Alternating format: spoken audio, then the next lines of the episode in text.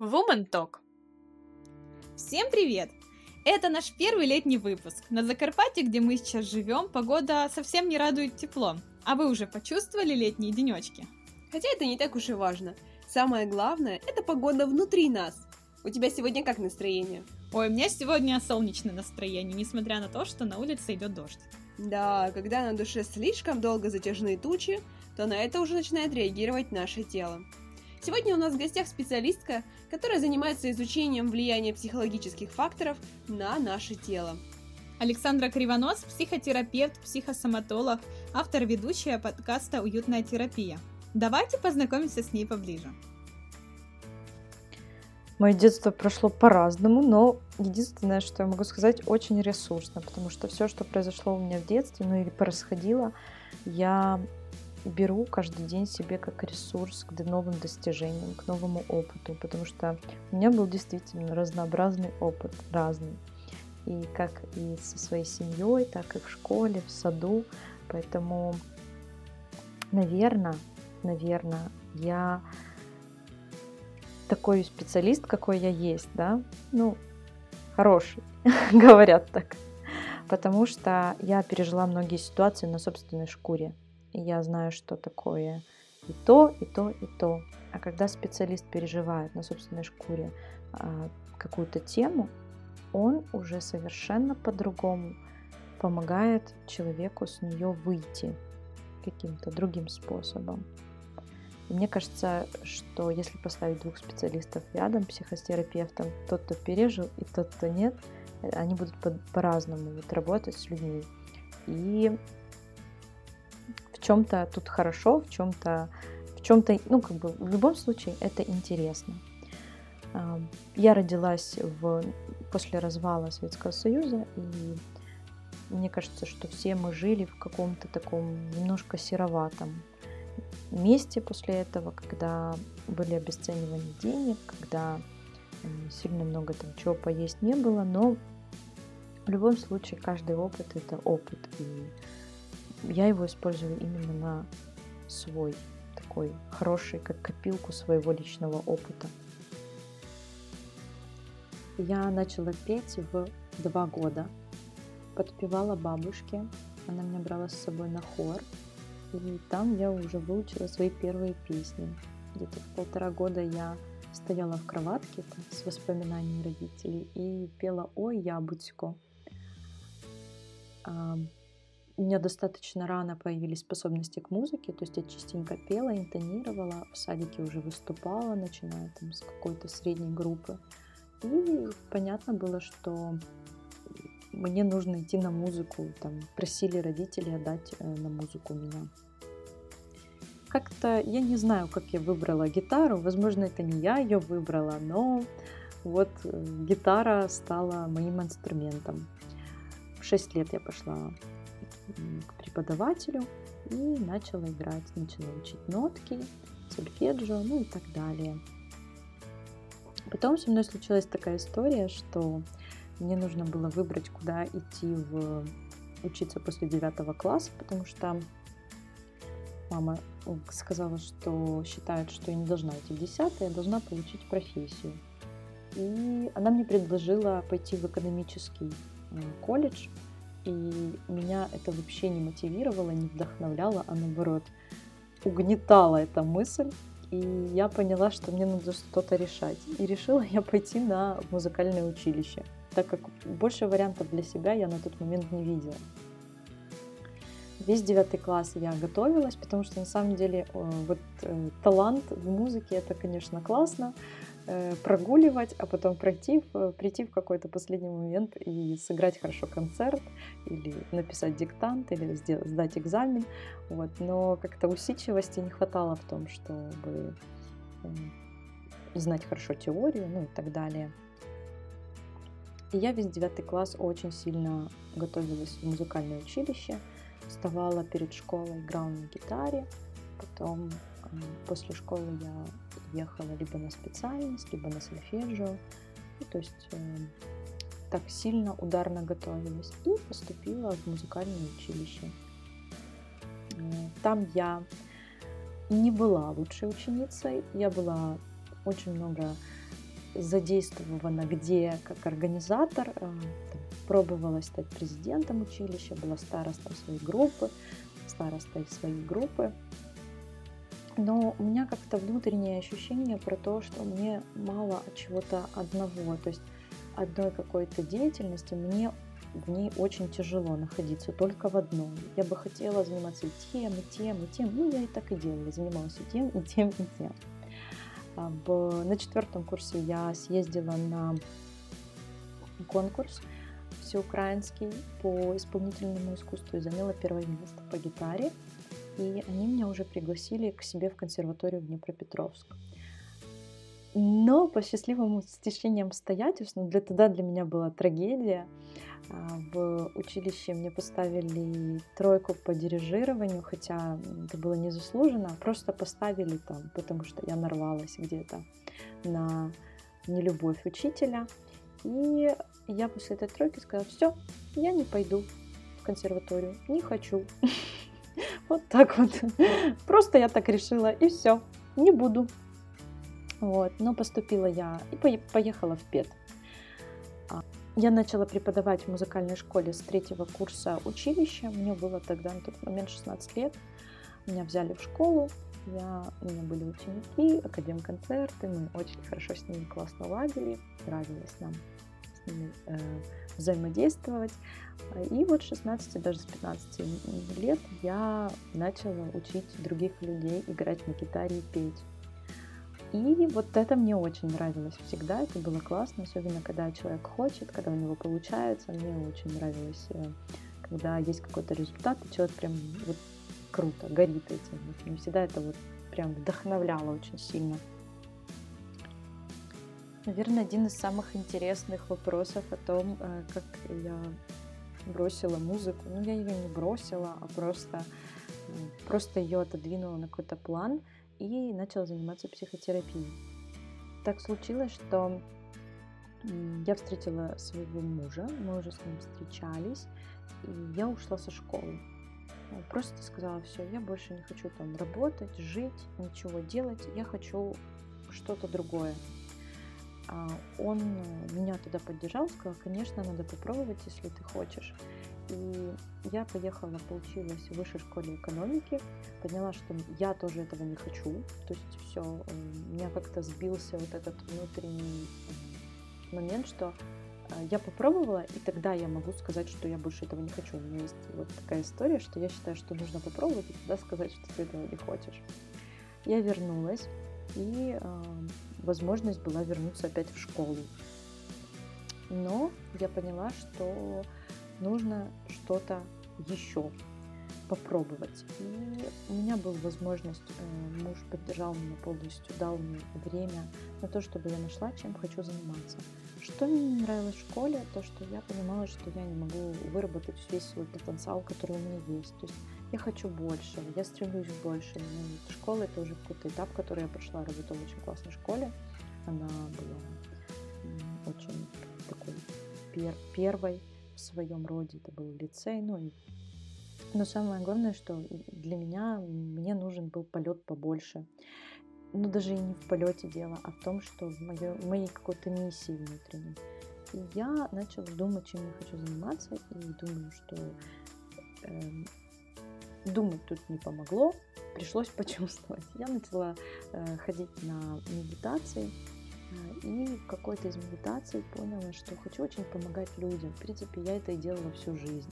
Через школу, через какие-то другие вещи. То есть, по сути, мы подращивали поколение, но делали для них хорошее что-то, помогали им там, в каких-то передрягах, вопросах, проблемах. Ну и были хорошими, все наши учителя были хорошими людьми. И в какой-то из медитаций я поняла, что хочу помогать людям. И потом был вопрос только, как я хочу помогать людям.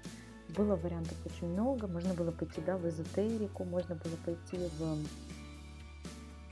куда-то там еще. Но я поняла, что вот психотерапия это какой-то такой мой метод, потому что он, с одной стороны, научный, а с другой стороны, там очень много творчества.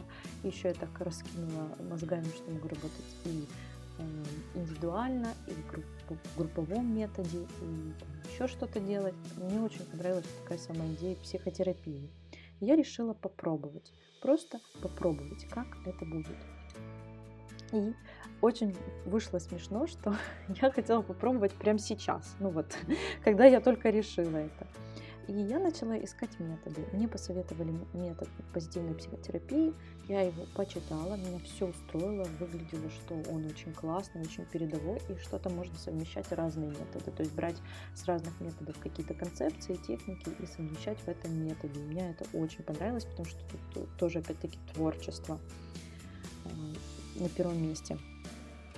И я э, просто вот э, рылась в интернете, нашла, что завтра сегодня вечером я сижу в завтра начинается модуль по позитивной психотерапии.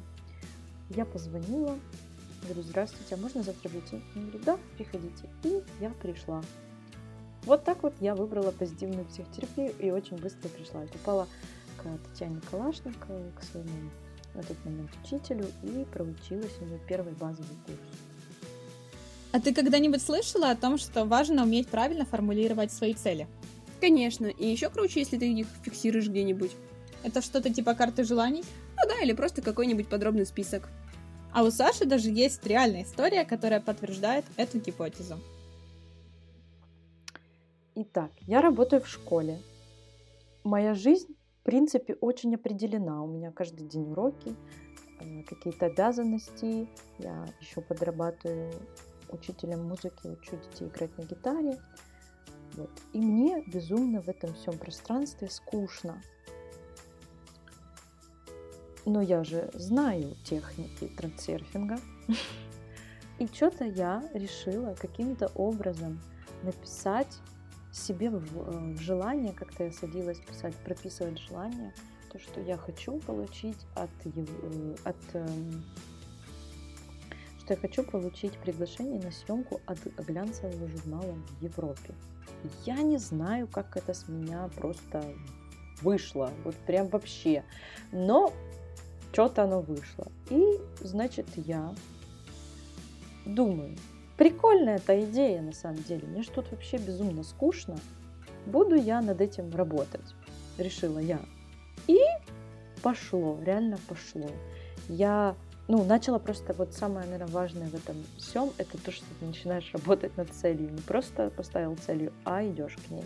Я начала заниматься спортом, я начала ходить по всяким fashion мероприятиям, встретилась с какими-то фотографами, они мне э, сделали портфолио, научилась позировать и быстро быстро как-то все это случилось. Ну, не совсем быстро, за год. Я похудела очень сильно, похудела на с 69 до 55 килограмм. А, особенно было тяжело первые три месяца. Вес стоит первые три месяца, как обычно. как, как обычно. Ну а потом э, по чуть-чуть, по чуть-чуть он уходил. И я много занималась фитнесом. И вот, пожалуйста, результат очень хороший. И тут я каким-то чудом в Киеве встречаю фотографа с Бельгии. Просто на Крещатике иду. Он э, мне предлагает э, пофотографироваться. Я к нему очень недоверительно относилась на тот момент. Ну, мало ли я фотографов могла встретить с Бельгии, но он оказался действительно фотографом с Бельгии. Я посмотрела его портфолио, посмотрела, ну, как подтвердила в интернете его историю и сфоткалась э, для него мы придумали концепцию фотосессии в краске. Это был такой красивый, мне очень до сих пор нравится эта фотосессия. И все, и он уехал. Он мне обработал немножко фоточки и просто прислал их по почте, по электронной.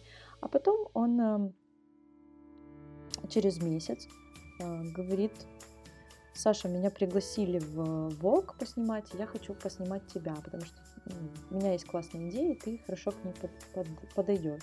Приедешь? Я говорю, да, приеду. Он мне выслал приглашение, а, как-то сделал там совместно, и я пошла подавать на визу и не получила ее.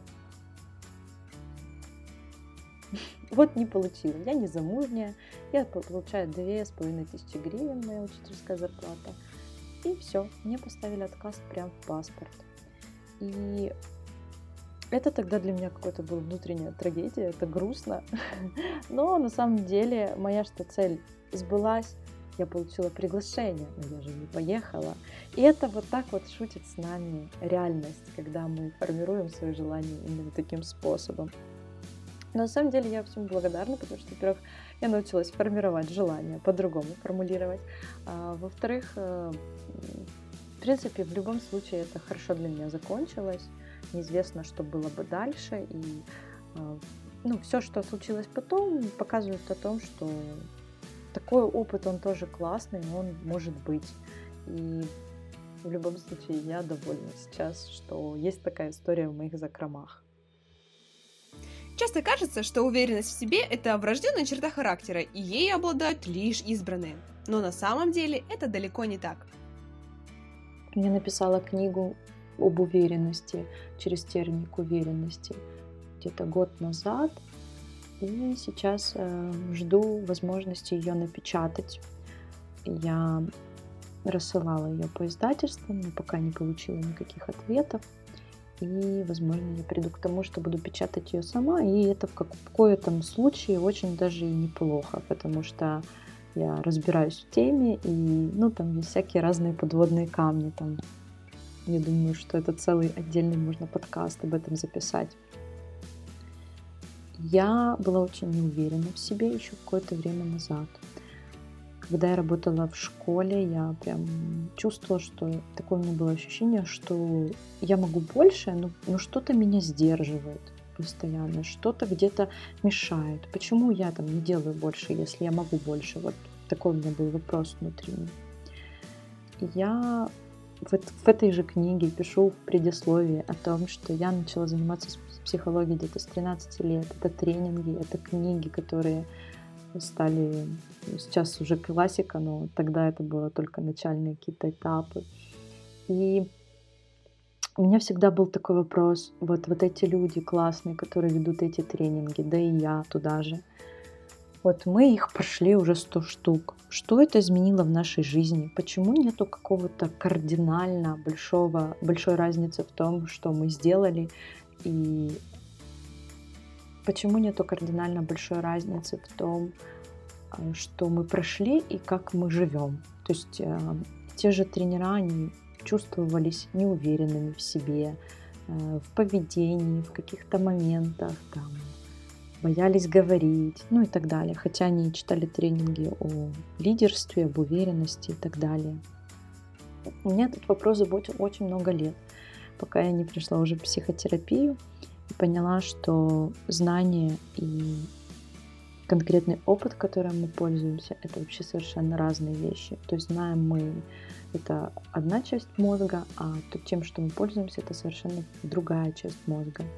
И пока мы эти знания сами не превратим в опыт, то есть не попробуем по-новому, не пойдем на свой страх и риск, не отработаем этот опыт, не заякорим его как уже все. Я больше так поступать не буду, я буду поступать так, потому что это круче для меня и так далее. Пока этого не случится, а это, на это очень нужно много сил и ресурсов на самом деле, э, ничего не произойдет. И я пишу о том, что уверенность это мышца, которую можно накачать. Так оно и есть. А, по сути, если мы будем качать пресс, да, он у нас накачается. То есть нам надо каждый день пробовать свою уверенность, э, делать что-то новое, выходить в люди, выходить из своего круга окружения, выходить со своей зоны комфорта. И только тогда мы сможем получить новый опыт и новый, новые эмоции по этому поводу и начать жить по-другому и делать по-другому. Вот. Я надеюсь, что в ближайшем времени можно будет почитать книгу. Я даже уже давлею к тому, чтобы просто ее издать в электронном формате, и просто чтобы люди ее почитали, потому что это даже не совсем книга, а практикум уверенности. Очень много упражнений. Также я, у меня к этой книге есть еще практикум «Накачай свою уверенность». Это 10 э, упражнений. Их можно сделать за раз, а можно сделать в течение 10 дней, где разбираются завалы прошлого, какие-то убеждения ограничивающие, внутренний критик и так далее. И можно приобрести такой практикум там, с видеоинструкцией и тетрадь, э, который можно пройти, и уже будет понятно, над чем надо больше всего работать, чтобы была уверенность, потому что у каждого человека по-разному. Кому-то внутренний критик очень сильно мешает, постоянно критикует, и человек не может как выбраться из этого кокона.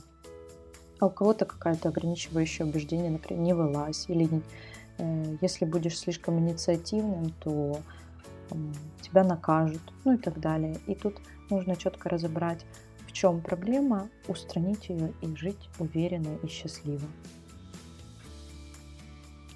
Саша – автор и ведущая подкаста «Уютная терапия», но лучше про него она расскажет сама. Ссылку на подкаст вы найдете в описании. Подкаст – это моя отдушина. Я очень люблю подкасты, я их слушаю уже очень много лет, наверное, уже года три. Наверное, бум моих подкастов, э, бум, когда я их начала слушать больше всего, это во время того, как э, родился Миша. И э, я выходила на прогулку, тогда лежал снег на улице, невозможно было как-то читать, смотреть, и я тогда просто в уши вставляла наушники и слушала подкасты, и мне очень меня это вдохновляло идти дальше. Я не оставляла работу, и все время Миша и, и я, мы работали, только как-то по-разному. То есть, когда я была беременна, мы работали как вместе, потом Миша э, родился, и на время работы с ним сидел э, мой муж Коля, а я в это время консультировала, но там, когда у меня еще была возможность, и он много спал, я писала посты, создавала какие-то классные новые программы, и э, подкасты меня поддерживали. Это был, было мое такое окружение, которое меня вдохновляло. Как вроде бы я в этот момент, пока слушаю подкаст, общаюсь с этими людьми и вдохновляюсь их идеями. И в какой-то момент я решила, что нужно создать свой подкаст, что вот вокруг меня есть такая классная тема, классная ниша. Это псих, психология и вообще очень много направлений психологии. И очень многие люди, они просто не знают, что существуют телесно-ориентированные психотерапевты, гештальт-терапевты, а, звукотерапевты э, и так далее. То есть непаханное поле э, тем. Вот. И я хотела вот создать такой комьюнити, такой проект, где можно было бы послушать об этих людях, кто чем занимается, какая, какое направление что закрывает, какие особенности этого направления. Решила создать такой вот подкаст. Первый сезон был вот интервью с разными специалистами, но я считаю, что он провалился по разным причинам. Это было интересно мне, конечно же, потому что я общалась с очень классными людьми, специалистами, и прям брала у них какие-то интересные фишечки. Но так как еще люди не были готовы к тому, что есть такой формат, они как-то его не рекламировали. То есть специалист приходил ко мне в гости, не давала возможности подкаст развернуть в, в том масштабе, как я хотела. Да? И все. И на четвертом выпуске я сдалась. Первый сезон закончился на четвертом выпуске. Просто я вкладывала очень много в это сил, а отдачи не получала никакой. И я просто скисла, сдулась. И поставила какую-то точку. Через больше чем год я опять вернулась к этой идее. Меня подтолкнуло то, что девушка, за которой я следила в Инстаграме, у нее подкаст «Фабула раса». Она набирала людей на, на менторство и там закрывала вопросы, которые мне были интересны, то есть фор, формата, каких-то новых интересных идей, тем и так далее. Я записалась к ней на менторство, и она как вдохнула в меня новую такую идею, в новую жизнь, дала мне поддержку, помогла там с какими-то базовыми начальными вопросами, и вот так вот я вернулась к подкастингу, к уютной терапии. Сейчас это экспертный подкаст.